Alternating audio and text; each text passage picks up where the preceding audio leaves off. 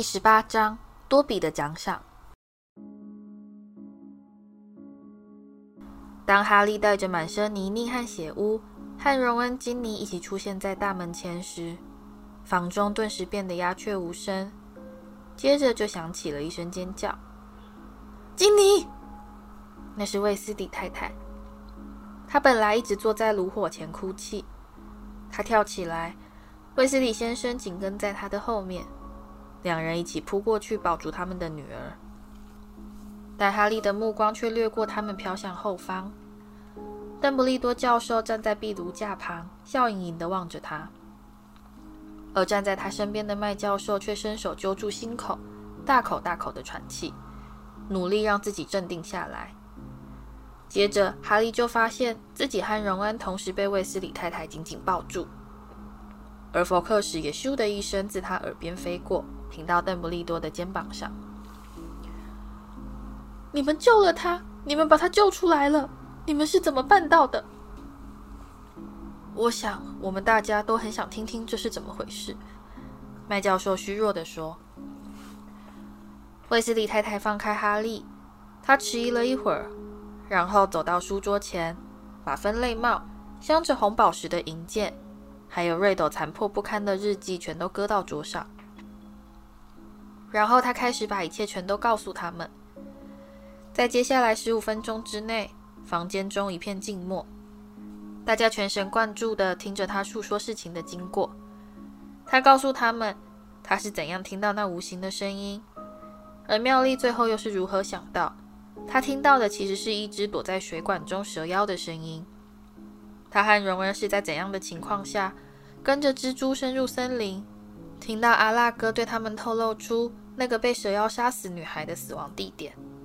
他最后又是如何猜到当年的牺牲者就是爱哭鬼麦朵，而密室的入口很可能就藏在他的洗手间里面？非常好。麦教授在他说到一个段落，停下来休息时，接口说道：“所以你找到了密室的入口。我必须指出，你在这个过程中至少犯了一百条校规。但你们到底是如何全都活着逃出来的，哈利？”于是，嗓子已经讲得微微沙哑的哈利，再把福克斯及时赶到和分类帽变出银剑的经过告诉他们。但接着他就支支吾吾地说不下去了。他到目前为止一直避免去提起瑞斗的日记，也不敢说到金妮的事。他现在站在父母身边，把头靠在卫斯理太太的肩膀上，泪水依然无声地沿着面颊淌落下来。要是他们把他开除怎么办？哈利慌乱地想着。瑞斗的日记现在已经不能用了，他们要怎样才能证明这一切全都是瑞斗逼他做的？哈利的目光下意识地飘向邓布利多，而他微微一笑。半月形的镜片在炉火照耀下闪闪发亮。我个人最想知道的是，邓布利多和蔼地说：“我所得到的情报全都显示出，佛地魔王目前是躲在阿尔巴尼亚的森林里面。在这样的情况下，他怎么会有办法去蛊惑金妮呢？”一种如暖流般席卷而来的美好解脱感，在瞬间窜遍他的全身。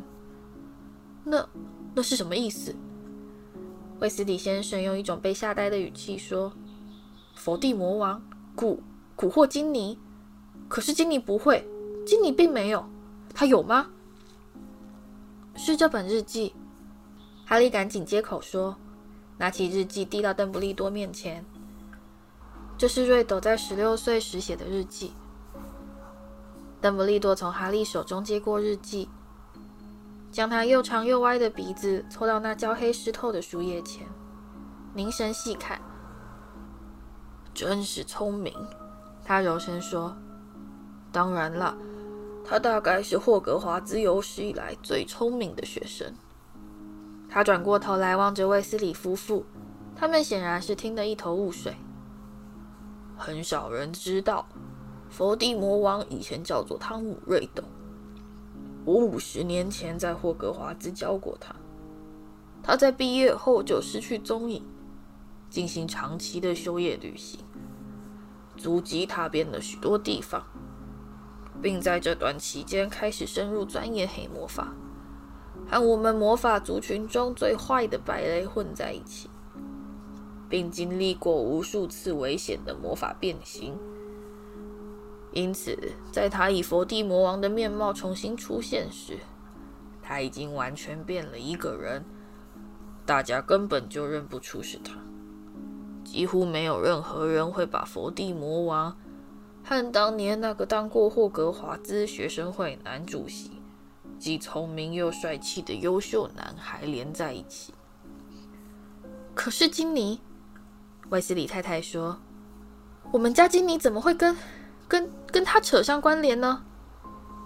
是他的日日记，金妮哭着说：“我一直用它来写日记，他已经跟我比。”比谈了一整年，金妮，威斯理先生大吃一惊。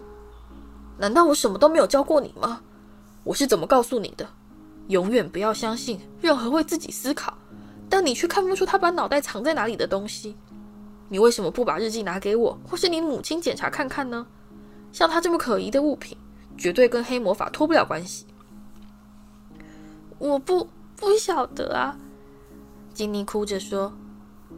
我是在妈买给我的书里找到它的，我还还以为是有人不小心把它放在那里忘了拿走。我认为现在应该立刻把卫斯理小姐送到医院厢房。邓布利多用一种坚定的语气断然表示：“这对他来说是一场非常恐怖的艰苦训练。我不会给他任何处罚，就算是一些比他年纪大。”并聪明许多的巫师，同样也可能会上佛地魔王的当。他大步走到门前，把门拉开，上床好好睡一觉，或是喝一大杯热腾腾的巧克力。我发现这总是可以让我打起精神。他再加上一句，和蔼地朝金妮眨眨眼。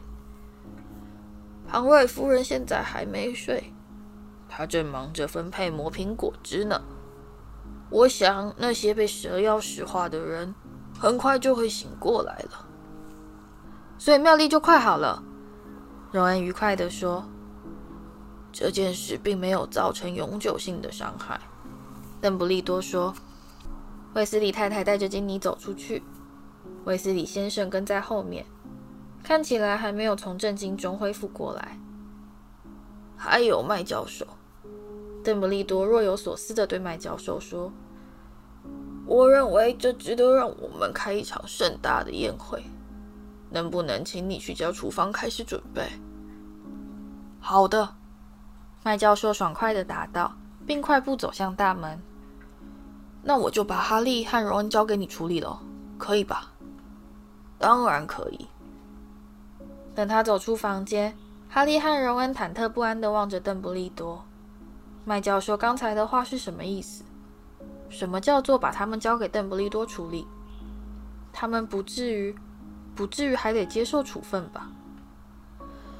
我记得我好像跟你们两个说过，你们要是再犯一条校规，我就只好真的开除你们了。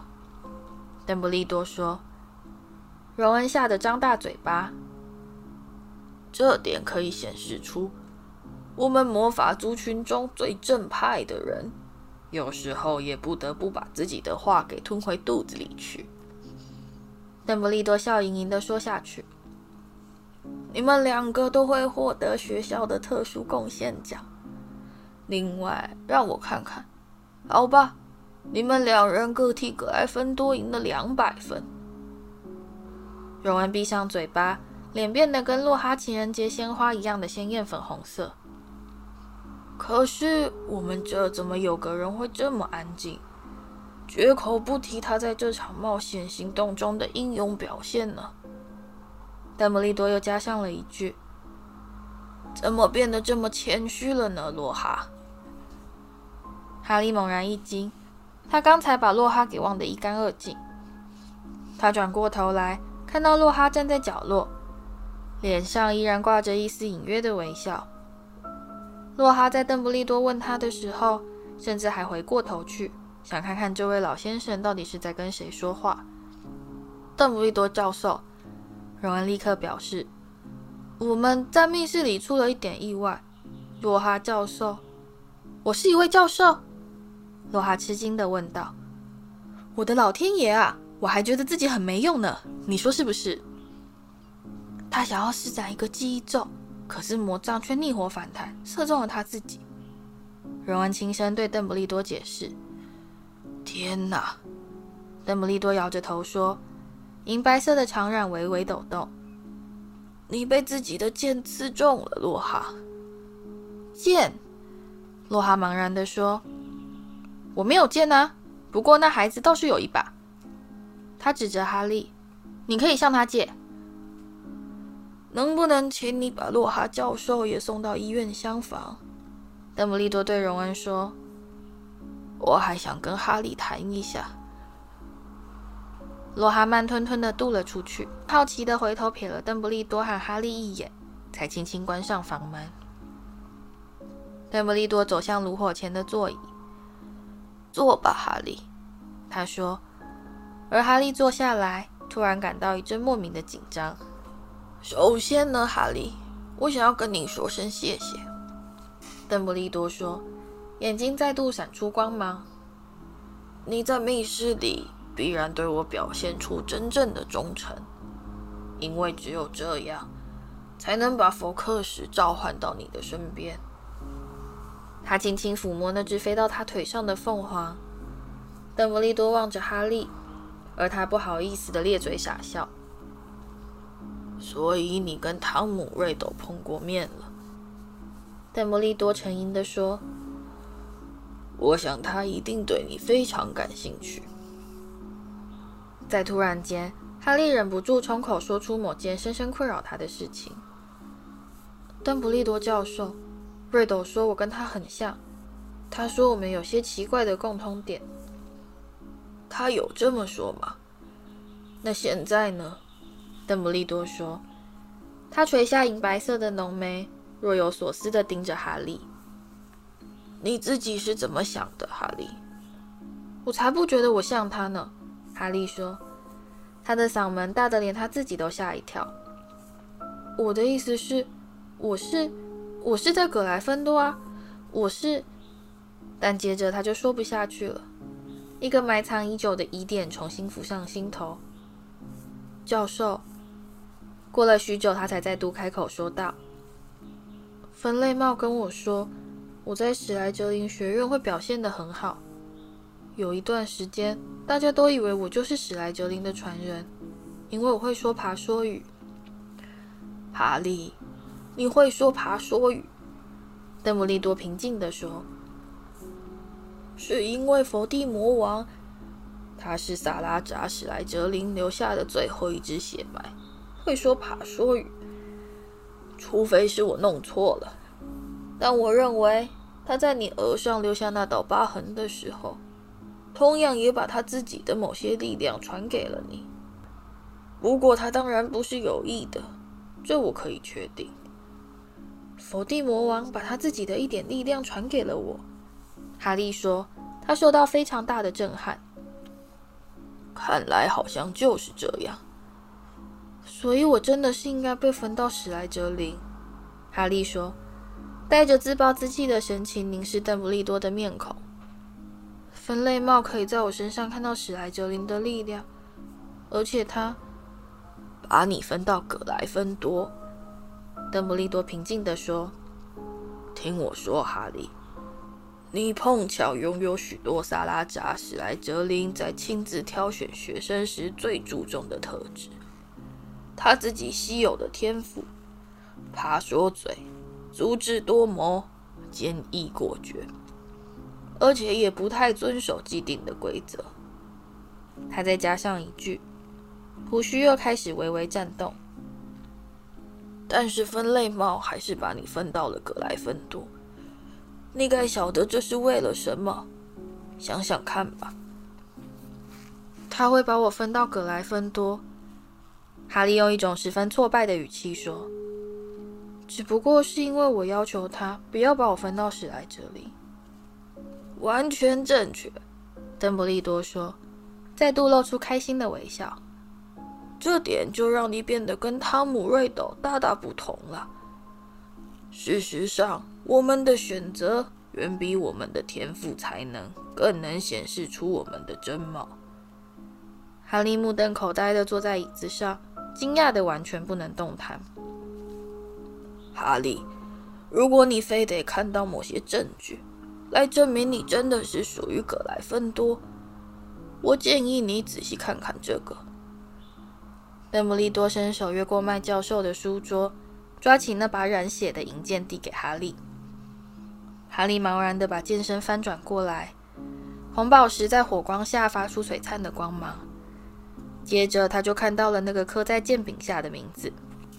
高锥客·葛莱芬多，只有一名真正的葛莱芬多学生才有办法拔出这把帽中剑。哈利，邓布利多淡淡的表示。在接下来的一分钟，两人都不曾再开口说话。然后，邓布利多拉开麦教授的书桌抽屉，从里面取出一支羽毛笔和一瓶墨水。哈利，你现在最需要的。是去吃点东西，还好好睡上一觉。我建议你现在就下去参加宴会。我要先写封信寄给阿兹卡班，让我们的猎场看守人快点回到这里。而且我还得拟一份真人广告，登在《预言家日报》上。他若有所思地再加上一句：“我们需要找一位新的黑魔法防御术老师。”我的天哪，我们好像就快把他们给消耗光了，你说是不是？哈利站起来走到门边，但他才刚伸手握住门把，房门就突然被用力推开，弹到了墙上。鲁修斯·马粪带着盛怒的表情出现在门前，而那个畏畏缩缩站在他脚边、浑身裹满绷带的小东西，正就是小精灵多比。晚安，鲁修斯。邓布利多愉快地说。马芬先生怒冲冲地冲进房中，差点就把哈利给撞倒。多比慌慌张张地跟着跑进来，蹲伏在他的斗篷下摆边，脸上挂着一个可怜兮兮的害怕表情。好啊，鲁修斯说，用冷酷的目光紧盯着邓布利多。你竟然回来了！理事会已决定让你停职。但你却不把这当做一回事，就这样大剌剌的回到霍格华兹。这个嘛，我要告诉你，鲁修斯。邓布利多心平气和的微笑答道：“其他十一位理事在今天跟我联络。坦白说，我简直觉得自己好像是被一阵猫头鹰冰雹给困住了呢。他们听说亚瑟·卫斯理的女儿被杀。”而他们希望我能立刻回到这里。他们似乎是认为我终究还是这个职务的最佳人选。他们也跟我说了一些非常奇怪的故事，其中有几位还表示，你当初曾对他们出言恐吓，威胁说如果他们不同意让我停职的话，你就要诅咒他们全家。马芬先生的脸色变得比平常还要苍白，不过他眯成细缝的眼睛却依然闪着愤怒的光芒。那么，你可以阻止攻击事件再发生吗？他冷笑道。你抓到犯人了吗？是的，我们抓到了。邓布利多微笑答道。是吗？马粪先生厉声喝道。那是谁呢？跟上次的凶手是同一个人，鲁修斯。邓布利多说。不过这一次呢，佛地魔王是利用别人替他行动，方法是透过这本日记。他递出那本中间破了个大洞的小黑本子，目光紧盯住马份先生的脸孔不放。但哈利的目光却飘向多比。这个小精灵现在做出非常奇怪的动作。他的大眼睛意味深长地望着哈利，先用手指指着日记，再指向马粪先生，然后猛捶自己的头。我知道了。马粪先生对邓布利多缓缓说道：“这是一个非常聪明的计谋。”邓布利多用沉着的语气表示，依然紧盯着马粪先生的眼睛。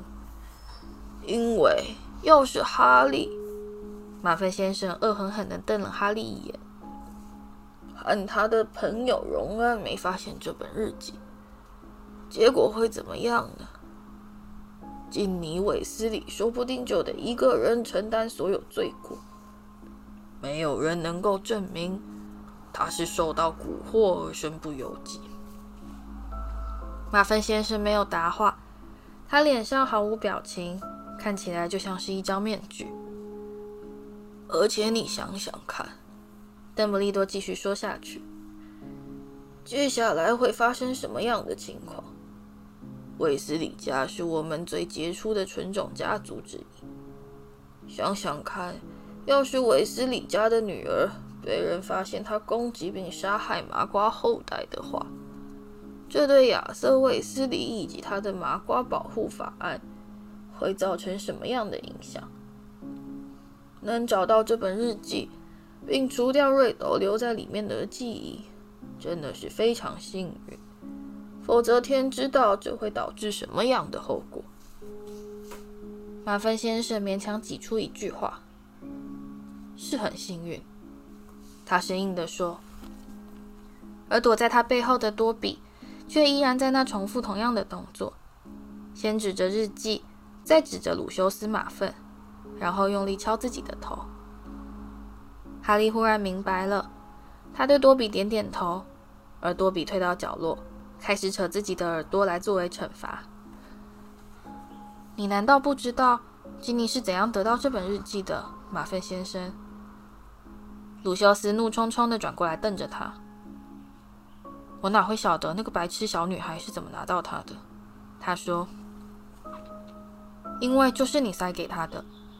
哈利说。在华丽与无痕书店里，你故意抓起他的一本旧变形课本。偷偷把日记塞到里面，对不对？他看到马芬先生苍白的手紧紧握起，又再度松开。拿出证据来啊！他嘶声说。哦，这大概没人能办到。邓布利多说，并对哈利露出微笑。现在瑞斗已经从日记里消失，唯一的证据也已经毁了。不过话说回来。我倒是要对你提出一个忠告，鲁修斯，不要再随便把佛地魔王在学校用的旧东西送到外面。要是再有一样东西落到无辜的人手上，我想至少亚瑟·卫斯理一定会循线找到你头上。鲁修斯·马芬在原处呆站了一会儿，而哈利清楚看到他的右手抖了一下。似乎是想要伸手去抓他的魔杖，但他最后并未采取行动，只是愤愤转向他的家庭小精灵。我们走吧，多比。他扭开房门，多比慌慌张张地赶到他身边，却被他一脚给踢到了门外。他们听到多比一路上不停地尖声惨叫。哈利站在房中苦苦思索，然后他脑中突然灵光一闪。邓布利多教授，他急急问道：“请问，我可以把这本日记还给马粪先生吗？”“当然可以，哈利。”邓布利多平静地说。“不过动作快一点，别忘了你还得参加宴会。”哈利抓起日记，冲出办公室。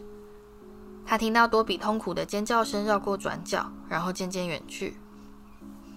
哈利一面暗自猜想这个计划不知是否有用，一面飞快地脱下一只鞋子，扯掉他那脏得要命的臭袜子，把日记塞进袜子里面。接着，他就沿着黑暗的走廊往前狂奔。他在楼梯口旁赶上了他们。马粪先生，他像溜冰似的滑着停下来，气喘吁吁地说：“我有东西要交给你。”他把那只臭烘烘的袜子硬塞进鲁修斯·马芬手里。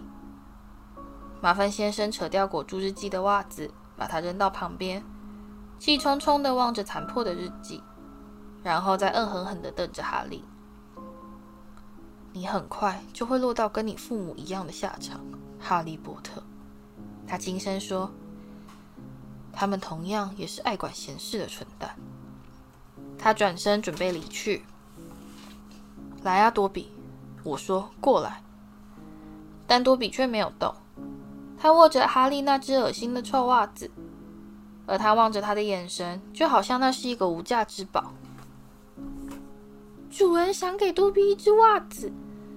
小精灵用一种像做梦般的语气说：“主人把它想给了多比。”那是什么？马粪先生碎道。你到底在说什么？多比得到了一只袜子。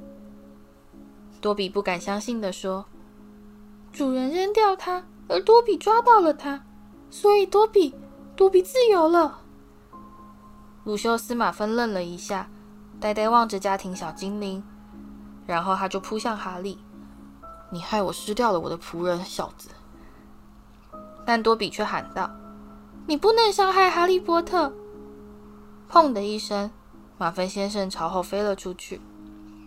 他以每次降三级的速度，乒乒乓乓地滚下楼梯，七横八竖地跌落到下面的楼梯台上。他脸色铁青地站起身来，掏出他的魔杖。但多比早已竖起一根深具威胁力的修长手指。“你现在就走！你现在就走！”他指着马粪先生厉声说：“你不准碰哈利波特一根汗毛！你现在就走！”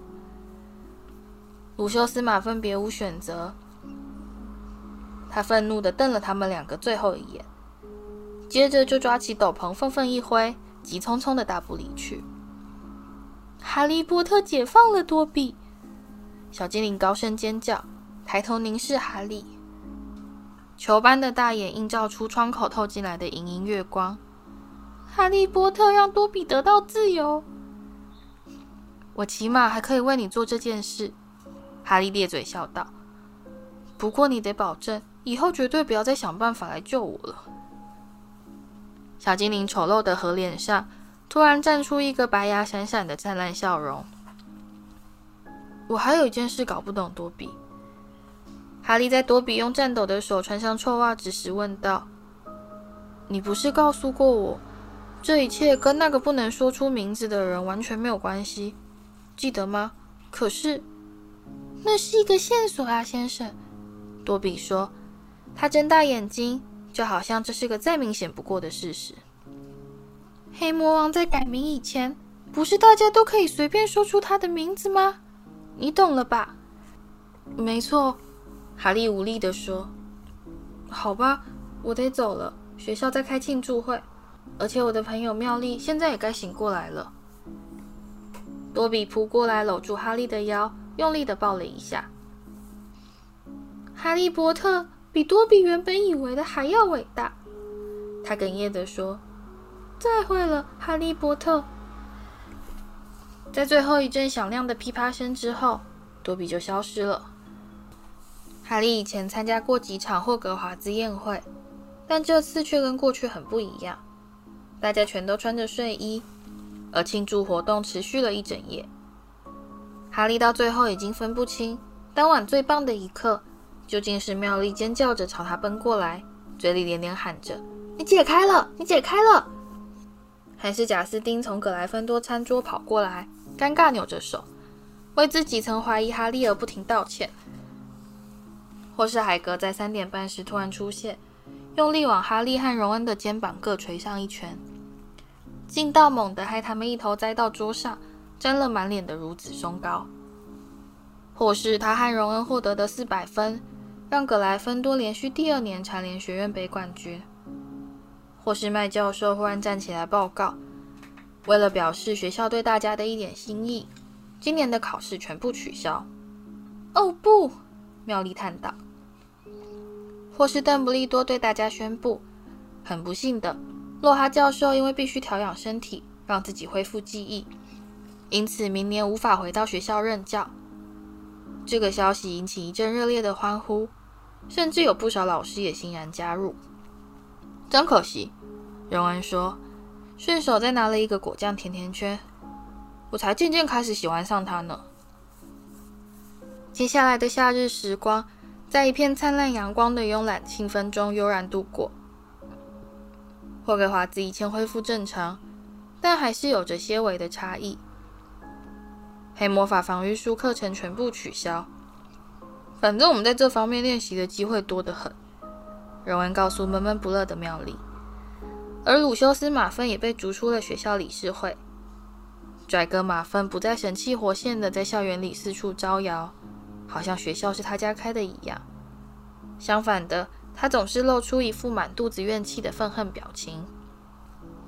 不过，金妮·卫斯理倒是又变得跟以前一样开朗快乐了。没过多久，就到了该搭乘霍格华兹特快车回家的时候了。哈利、荣恩和妙丽、乔治和弗雷共同占了一个包厢。他们赶在假期开始之前，尽可能的利用最后几个钟头使用魔法的时间。他们玩爆炸牌，把弗雷和乔治剩下的菲利烟火全部放完，练习用魔法解除彼此的武装。这种魔法，哈利使得越来越顺手了。就在他们即将驶入王十字车站时，哈利突然想起了一件事。金妮，你到底看到派西做了什么？他为什么不让你告诉别人？哦，那个啊！金妮扑哧一声笑了出来。好吧，派西交了一个女朋友。弗雷失手把整叠书掉到乔治的头上。什么？就是那个雷文克劳级长潘尼清水。金妮说，他上个暑假就是一直在写情书给他。他常常跟他在学校很多地方偷偷约会。我有一次不小心撞见他们躲在一间空教室里面接吻。在他被你知道被攻击的时候，他心情真是糟透了。你们不会去嘲笑他吧？对不对？他不安地加上一句：“我连做梦也不会去想这种事。”弗雷说，他的表情简直就像是突然提早过生日似的。死都不会，乔治说，并痴痴窃笑。霍格华兹特快车开始渐渐减速，最后终于停了下来。哈利掏出他的羽毛笔和一小片羊皮纸，转身望着荣恩和妙丽。这叫做电话号码，他告诉荣恩，匆匆写下两个一样的号码，把纸撕成两半，分别递给他们。我在上个暑假跟你爸解释过要怎么打电话。他知道该怎么用，打电话到德思礼家找我好吗？要我整整两个月只能跟达利说话，我想我是再也受不了了。可是你的阿姨和姨丈一定会为你感到骄傲的，对不对？妙丽说。他们走下火车，加入涌向魔幻路障的人潮。在听到你这一年的表现以后，他们应该会以你为荣吧？以我为荣，哈利说。你疯了吗？我有这么多死掉的机会，结果却居然没死成，他们会气坏的。然后他们就一同穿越出口，回到麻瓜的世界。